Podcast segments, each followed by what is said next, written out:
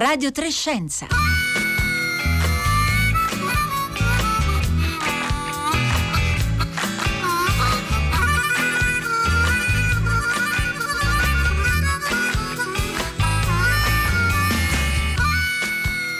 e 31, buongiorno da Rossella Panarese. Oggi la puntata di Radio Trescenza sarà interamente dedicata ai giorni della ricerca, è un'iniziativa che ogni anno viene proposta dalla Fondazione AIRC, l'Associazione Ricerca sul Cancro, e che la RAI ogni anno eh, sostiene in tutte le sue reti radiofoniche, televisive e sul web, perché la ricerca, la ricerca di base e la ricerca eh, oncologica sono lo strumento più potente che abbiamo a disposizione per affrontare eh, il cancro, il tumore, tutte le diverse eh, forme. L'AIR che ci ricorda è un dato che non deve mettere angoscia, ma deve eh, semplicemente eh, provocare in noi consapevolezza. L'AIR che ci ricorda che mediamente ogni giorno eh, in Italia ci sono circa mille nuove eh, diagnosi e in questi ultimi anni ci sono stati risultati davvero molto importanti. Non so se posso usare, lo chiederò poi ai miei ospiti, la parola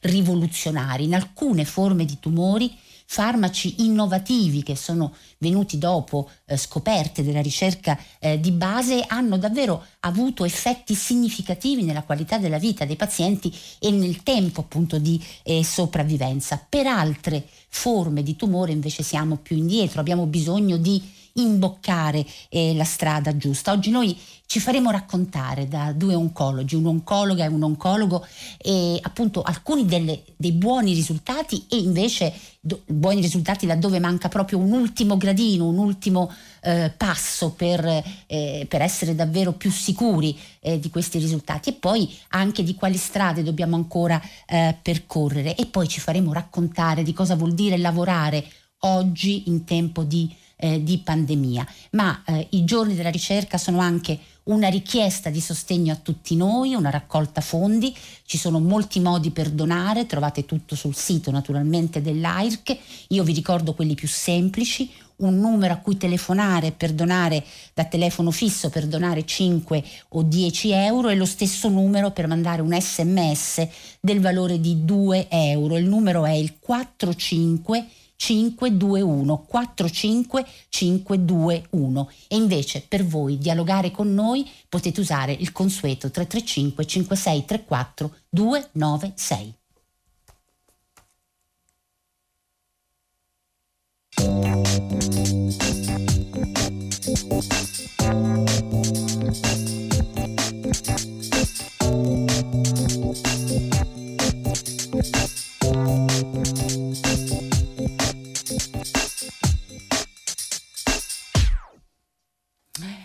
Allora do il benvenuto ai due ospiti che sono oggi qui con noi. E intanto Maria Teresa Voso, ematologa, ricercatrice AIRC, lavora all'Università di Tor Vergata di Roma. Buongiorno, grazie di essere con noi.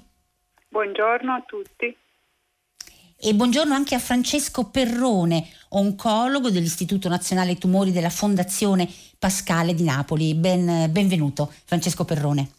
Buongiorno, buongiorno a lei e ai radioascoltatori. Allora, Maria Teresa Voso, comincerei da lei perché eh, vorrei chiedervi, insomma, entrambi eh, un primo, una prima testimonianza quasi personale no? di cosa significa eh, in questi mesi di pandemia, di cosa ha significato già dai primi mesi eh, questa, della pandemia Covid-19 e lavorare da una parte nel campo della ricerca ma anche lavorare nell'assistenza dei pazienti eh, oncologici. È molto difficile, lo state eh, ripetendo, è molto difficile, serve anche una buona comunicazione con tutti i cittadini e le cittadine. Ecco, lei che esperienza ha avuto, che esperienza sta avendo in questi mesi?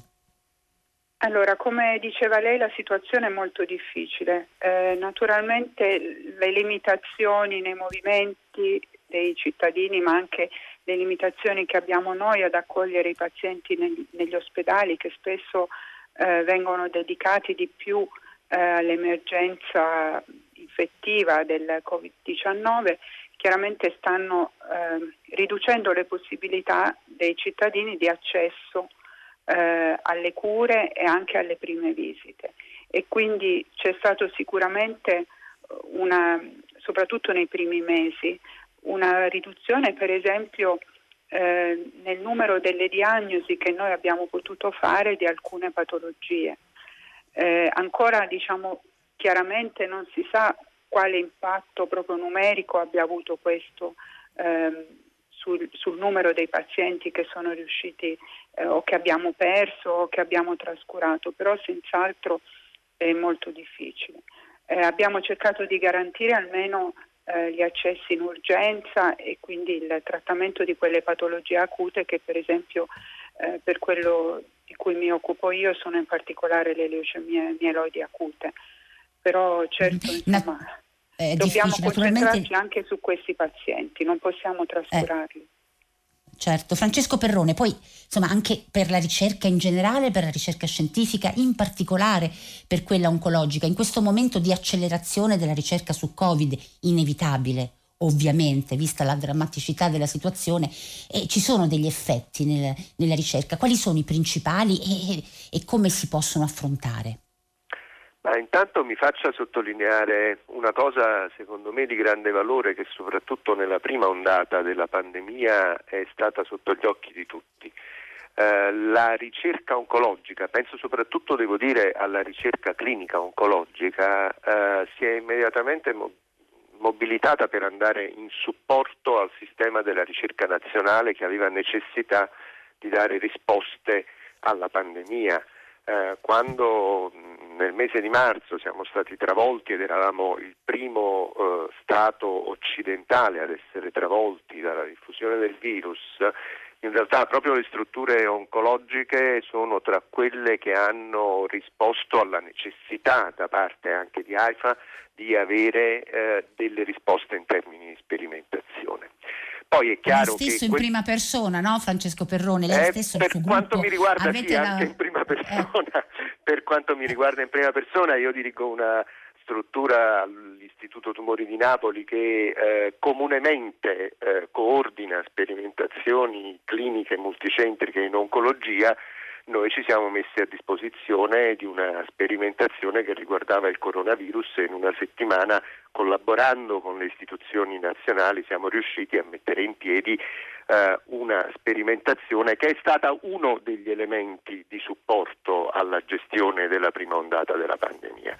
Um, Tra l'altro dire... si trattava di si trattava di un anticorpo monoclonale, lo dico perché noi ieri abbiamo dedicato la trasmissione eh, agli anticorpi monoclonali che sono oggi in sperimentazione, da cui ci si aspetta moltissimo per affrontare il Covid-19. Potete riascoltare la puntata andando sul nostro sito raiplayradio.it e vedrete che oggi, ascolterete che oggi torneremo su questi anticorpi monoclonali che proprio in campo oncologico hanno avuto proprio i primi eh, risultati, no Francesco Perrone? Sì, assolutamente sì. Eh, devo dire che vedo con eh, favore che adesso in questa seconda ondata in qualche modo anche eh, la risposta del Servizio Sanitario Nazionale anche in termini di ricerca è più organizzata, è più strutturata, cioè non siamo più in una condizione emergenziale nella quale chi poteva doveva di corsa dare una mano, eh, ma il sistema della ricerca italiana adesso sta funzionando comunque molto meglio, il che non, nulla toglie alla gravità della pandemia e agli effetti che inevitabilmente ha. Vedo anche eh, nella esperienza quotidiana che per esempio mentre nel mese di marzo eh, l'utenza dell'istituto nel quale lavoro aveva difficoltà a comprendere procedure come il triage per accedere all'istituto e così via, vedo molto più ordine, vedo molta più consapevolezza. Tutti questi elementi positivi non negano il fatto che chiaramente eh, ci sono delle attività che stanno rimanendo indietro, sicuramente per esempio per quello che riguarda i tumori solidi sui quali io lavoro, eh, sicuramente eh, stanno rimanendo indietro alcuni screening, eh, di questo pagheremo il conto a distanza di tempo, non siamo in grado ancora di avere delle stime ragionevoli sulla dimensione di questo conto che eh, pagheremo nei prossimi anni e soprattutto non siamo in grado, io su questo vorrei essere ehm, eh, chiaro, eh, non siamo in grado di sapere se in questo momento il conto che pagheremo è troppo o comunque più che ragionevole rispetto invece ai problemi che abbiamo adesso di mortalità legata al coronavirus.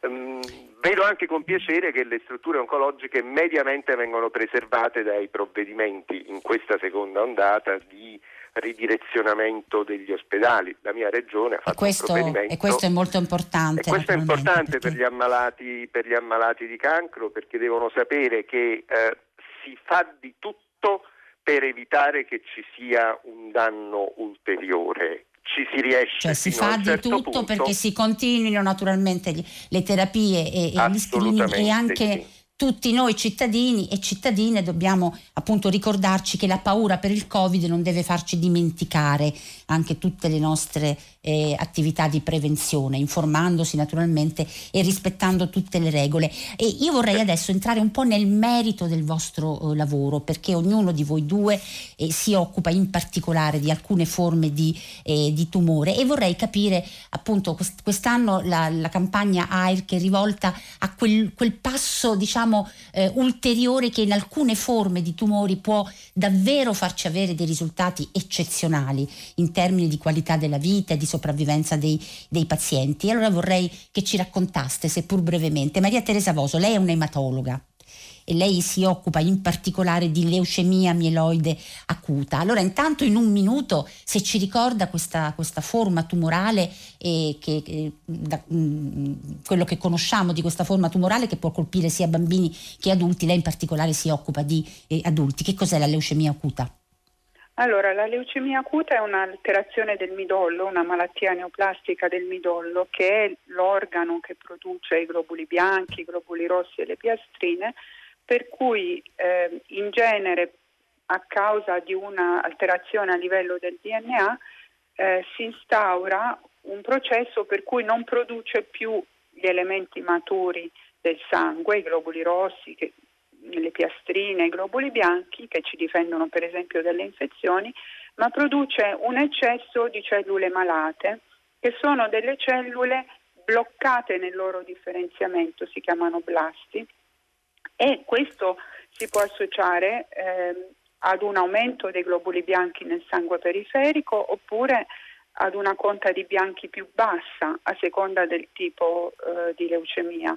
E comunque l'effetto è sempre lo stesso, cioè il paziente diventa anemico, eh, quindi soffre di facile affaticabilità, eh, astenia eh, e tutta una serie di altri sintomi legati all'anemia, eh, va in carenza di piastrine, quindi ha una tendenza al, fa, al sanguinamento, eh, sanguinamenti normalmente cutanei oppure eh, gengivali e raramente, più raramente sanguinamente profondi e poi da, va incontro a delle complicanze infettive che sono legate proprio al fatto che i globuli bianchi non funzionano o sono troppo quindi non pochi. possono appunto e quindi non possono diciamo fare da barriera ecco Maria. Teresa Voso in questi ultimi anni ci sono farmaci che hanno cambiato lo scenario terapeutico per questa, per questa malattia e farmaci innovativi ecco ci può far capire eh, che cosa sono e su quale tipo di ricerca si basano e soprattutto quali sono stati i risultati in termini appunto di sopravvivenza. Voi oncologi utilizzate molto la sopravvivenza a 5 anni, no? Di coloro che hanno ricevuto una diagnosi 5 anni, 5 anni prima. Ecco, in questi ultimi anni abbiamo una, lunga, una percentuale mh, significativa di aumento no? di questa sopravvivenza. Sì, assolutamente sì. Eh, negli ultimi 3-4 anni sono stati identificati almeno eh, 5-6 nuovi farmaci nelle leucemie mieloidi acute e questo è, è legato molto eh, ai successi della ricerca scientifica perché eh, grazie a delle metodiche di sequenziamento molto avanzato sono state identificate delle caratteristiche specifiche della leucemia, quindi dei bersagli, delle mutazioni del DNA che sono dei bersagli che possono essere colpiti da farmaci specifici. E quindi aggiungendo questi farmaci specifici eh, alla chemioterapia classica che invece è un trattamento eh, diciamo che azzera il midollo, tutto il midollo, aggiungendo questi farmaci specifici si riesce proprio ad ottenere quello che diceva lei prima, cioè il prolungamento della sopravvivenza e quindi la riduzione anche delle probabilità che la malattia si ripresenti eh, rapidamente, per esempio nel corso del primo e del secondo anno. Quindi davvero ecco, questa percentuale questa percentuale, diciamo adesso voi come la stimate? Naturalmente sono diciamo, delle quantificazioni indicative, però ci danno sì. già un segno. Quindi sì, a guardi, 5 anni... delle mm. leucemie acute come la leucemia promielocitica, in cui sono stati identificati due farmaci che hanno la sopravvivenza a 5 anni in, eh, al 95% dei casi. Quindi quella è una malattia, una leucemia prima considerata assolutamente o poco curabile o molto, mm-hmm. ehm, diciamo, molto grave, quelle fa- forme che venivano definite in passato forme fulminanti, quella per esempio è arrivata al 90-95%. Ecco, ci rendiamo conto anni. che quello è un dato davvero molto sì. ma molto significativo. Ecco, Fran- sì. Francesco Perrone, lei si occupa dei tumori solidi, no? E anche in questo caso eh, credo che ci parlerà appunto di questa cosiddetta target therapy, cioè la terapia a bersaglio molecolare. Ecco, che cosa significa oggi un farmaco innovativo? Perché insomma fino, che ne so, a dieci anni fa, 15 anni fa, i farmaci che venivano introdotti per la cura dei tumori davano dei piccoli miglioramenti, ci si accontentava di questi piccoli miglioramenti. Oggi noi siamo di fronte a strumenti, possiamo usare il termine rivoluzionario oppure un po' troppo enfatico giornalistico? È un po' enfatico, nel senso che uno mm. come me con i capelli bianchi cerca di tenersi lontano dall'uso dei superlativi, però non c'è dubbio che alcuni farmaci, non tutti, ma alcuni farmaci hanno prodotto dei risultati che per noi erano ehm, augurati ma inaspettati e hanno cambiato effettivamente il volto di alcune patologie. Eh, penso per esempio ad alcuni tipi di tumore del polmone che hanno dei difetti molecolari identificati più o meno come la eh, mia collega segnalava per la leucemia, hanno alcuni difetti molecolari che sono bersaglio di nuovi farmaci. Con questo eh, strumento di questi nuovi farmaci noi puntiamo a sopravvivenze a 3 anni e a 5 anni che sono nell'ordine del eh, 60%, 50% in condizioni in cui prima la sopravvivenza a 5 anni era puramente aneddotica e tutto questo anche con un profilo di tossicità mh, diverso e molto meno impegnativo rispetto alla tipica chemioterapia. Eh, in uh, un'ottica un po' diversa, l'immunoterapia ehm, ha anche per esempio cambiato il volto di un altro tumore, il melanoma, per il quale fino a dieci anni fa ehm, avevamo veramente poche armi, anche lì oggi con l'immunoterapia puntiamo a sopravvivenza a 5 anni nell'ordine del 50% e più, in condizioni in cui dieci anni fa questo dato era del 5%. Abbiamo ancora molta strada da fare perché avere una neoplasia con una sopravvivenza del 50% a 5 anni vuol dire che abbiamo ancora un 50% che dobbiamo guadagnare e recuperare, quindi di strada ce n'è da fare, di ricerca ce n'è da fare, però questi sono effettivamente dei risultati assolutamente eccellenti che cambiano la faccia del trattamento di alcuni tumori. Quindi non userò la parola rivoluzionario, grazie per avermi no. invitato ad una maggiore diciamo, sobrietà, però certamente questi farmaci hanno cambiato il modo di trattare alcuni tipi di cancro. Quando si parla di terapia a bersaglio molecolare, ci fa un esempio perché la ricerca di base va a cercare di capire no, come eh, come si comportano le cellule eh, cancerogene, le cellule del cancro e quindi cerca di capire eh, alcuni bersagli su cui poi si può eh, intervenire. Facciamo eh, un esempio eh, ricerca... di, di, di, bersagli. Mm. Sì, facciamo volentieri un esempio. Per esempio nei tumori del polmone eh, la ricerca di base ha identificato la mutazione di una ehm, proteina che è nella membrana delle cellule tumorali che funge da recettore per un fattore di crescita, si chiama ehm, fattore di crescita per eh, l'epidermide e in realtà quando questa proteina ha una mutazione genetica eh, diventa allo stesso tempo un elemento che stimola la crescita del tumore ma che può diventare il bersaglio di una terapia. Questa ehm, notizia eh, ha dato il via 10-12 anni fa alla produzione di farmaci contro questo bersaglio. E quello che è bello è che nel corso di questi anni la ricerca di base ha fatto un altro passo avanti, ha incominciato a studiare quali erano poi i meccanismi attraverso i quali il tumore imparava a difendersi da questi farmaci, i cosiddetti meccanismi di resistenza. Questa è un'altra missione importante della ricerca di base, capire quali sono i meccanismi di resistenza ai trattamenti. Questo ha portato a una seconda e terza generazione di farmaci che vanno a colpire le cellule che sviluppano i meccanismi di resistenza ai farmaci, diciamo così, di prima generazione. E questo è un continuo parlarsi tra il laboratorio e la clinica, perché la scoperta di laboratorio porta a un farmaco, l'uso di quel farmaco nella pratica clinica mette in evidenza i meccanismi di resistenza che tornano al laboratorio per essere chiariti e per provare, in questo caso, il caso della mutazione dell'EGF receptor nel tumore del polmone, questo è riuscito, per tornare alla clinica con dei farmaci in grado di superare il meccanismo di resistenza. Tutto questo ci fa capire che eh, la, storia, la, storia, è in divenire e dobbiamo continuare su questo percorso di continuo scambio tra il laboratorio e la clinica proprio per cercare di fare eh, l'ultimo passo, gli ultimi due o tre o quattro passi che ancora eh, sono necessari per assistere al meglio i nostri pazienti e migliorare i risultati. Maria Teresa Voso, adesso nel campo proprio della leucemia acuta, che è appunto la malattia del sangue, il tumore del sangue di cui lei eh, si occupa, adesso quali sono questo ultimo, penultimo, terzultimo passo che, che, che, su cui dovete lavorare?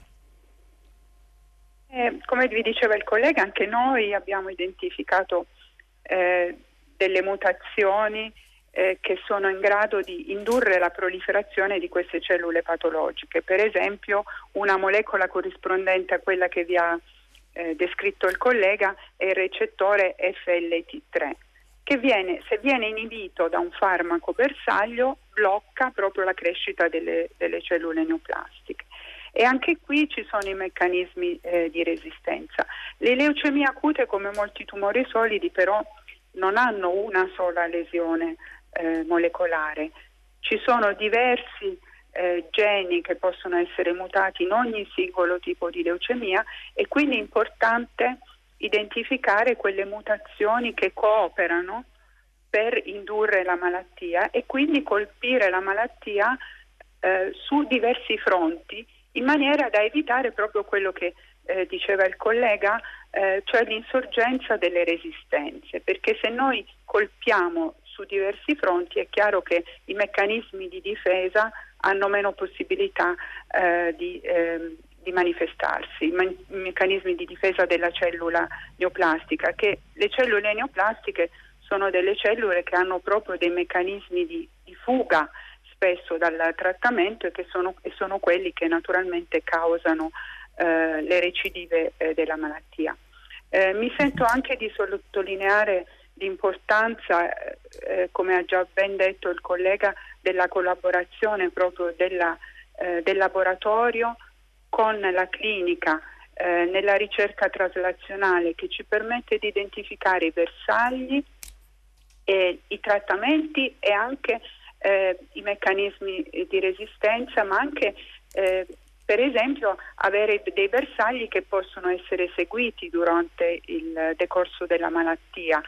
Nella leucemia acuta, per esempio, sono molto importanti anche gli studi di malattia residua, per cui noi andiamo a, durante il decorso della, della, malattia e anche durante il trattamento possiamo seguire eh, quel, eh, quel marcatore molecolare e per esempio decidere quando il paziente deve essere sottoposto a un trapianto allogenico se il marcatore molecolare è ancora persistente, oppure mm-hmm. definire una remissione eh, priva di quel marcatore che è naturalmente l'obiettivo principale eh, del nostro trattamento. Quindi questa maggiore vicinanza tra la ricerca eh, di base, la ricerca clinica, il vostro lavoro permette appunto di, di avere un più veloce adattamento proprio al letto del paziente, come si dice, dei risultati, sia per quel che riguarda i farmaci, ma anche per come monitorare e per esempio accorgersi che una cura magari in quel momento non sta più facendo effetto e si devono fare scelte diverse. Io vi ricordo il numero dell'AIRC con cui potete donare con un sms 2 euro oppure con una telefonata da telefono fisso 5 o 10 euro e il 45521 il modo perché ognuno di noi possa sostenere questo strumento potente che è la ricerca, in questo caso la ricerca oncologica. Noi abbiamo due minuti, davvero molto poco. Vorrei chiedere ad entrambi, se riuscite in un minuto, anche a raccontarmi come la comunicazione di questi risultati aiuta eh, il paziente a seguire le cure e naturalmente anche ad essere consapevole che la malattia può essere affrontata rispetto eh, al passato. Francesco Perrone, il rapporto con il paziente si giova di questi, cioè riuscite a comunicare quello che succede nella ricerca?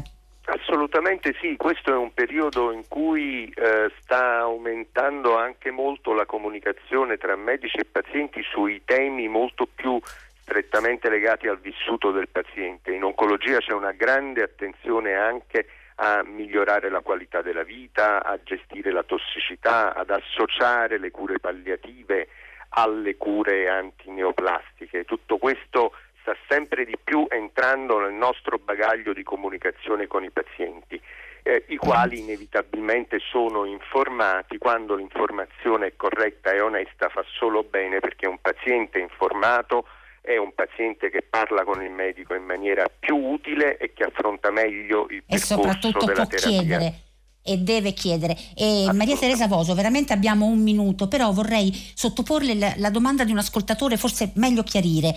Cosa si intende per sopravvivenza a 5 anni? Dite al paziente non muori subito, ma tra 5 anni. Non è questo. Lo, in un minuto lo può spiegare al nostro ascoltatore? Sì. Eh, sì. Eh, quello che noi definiamo sopravvivenza a 5 anni è una sopravvivenza mediana.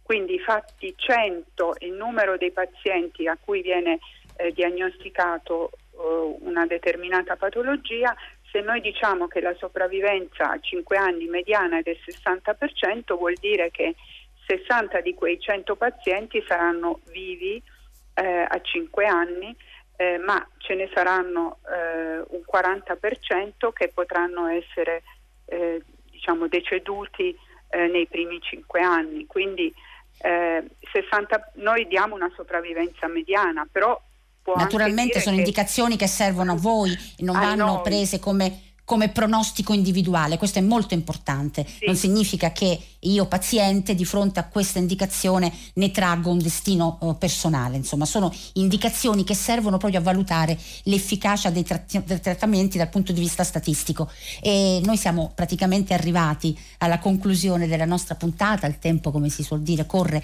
e velocemente, vi ricordo che noi abbiamo parlato dei giorni della ricerca, l'iniziativa che ogni anno AIRC, Associazione Italiana Ricerca sul Cancro, eh, dedica alla raccolta fondi. 4552 1 è il numero che potete utilizzare per sms o per telefonata da telefono fisso per eh, donare. Io ringrazio Francesco Perrone della Fondazione Pascale di Napoli e Maria Teresa Voso dell'Università di Tor Vergata di Roma, entrambi sono ricercatori eh, AIRC e eh, da parte di Alessandro Cesolini alla Consol, Diego Marras alla regia, Paolo Conte, Francesca Boninconti, Marco Motta e Rossella Pannerese che vi parla, vi auguro una buona continuazione di ascolto con Radio 3, ora è il momento del concerto del, del mattino e dunque buon ascolto della musica di Radio 3.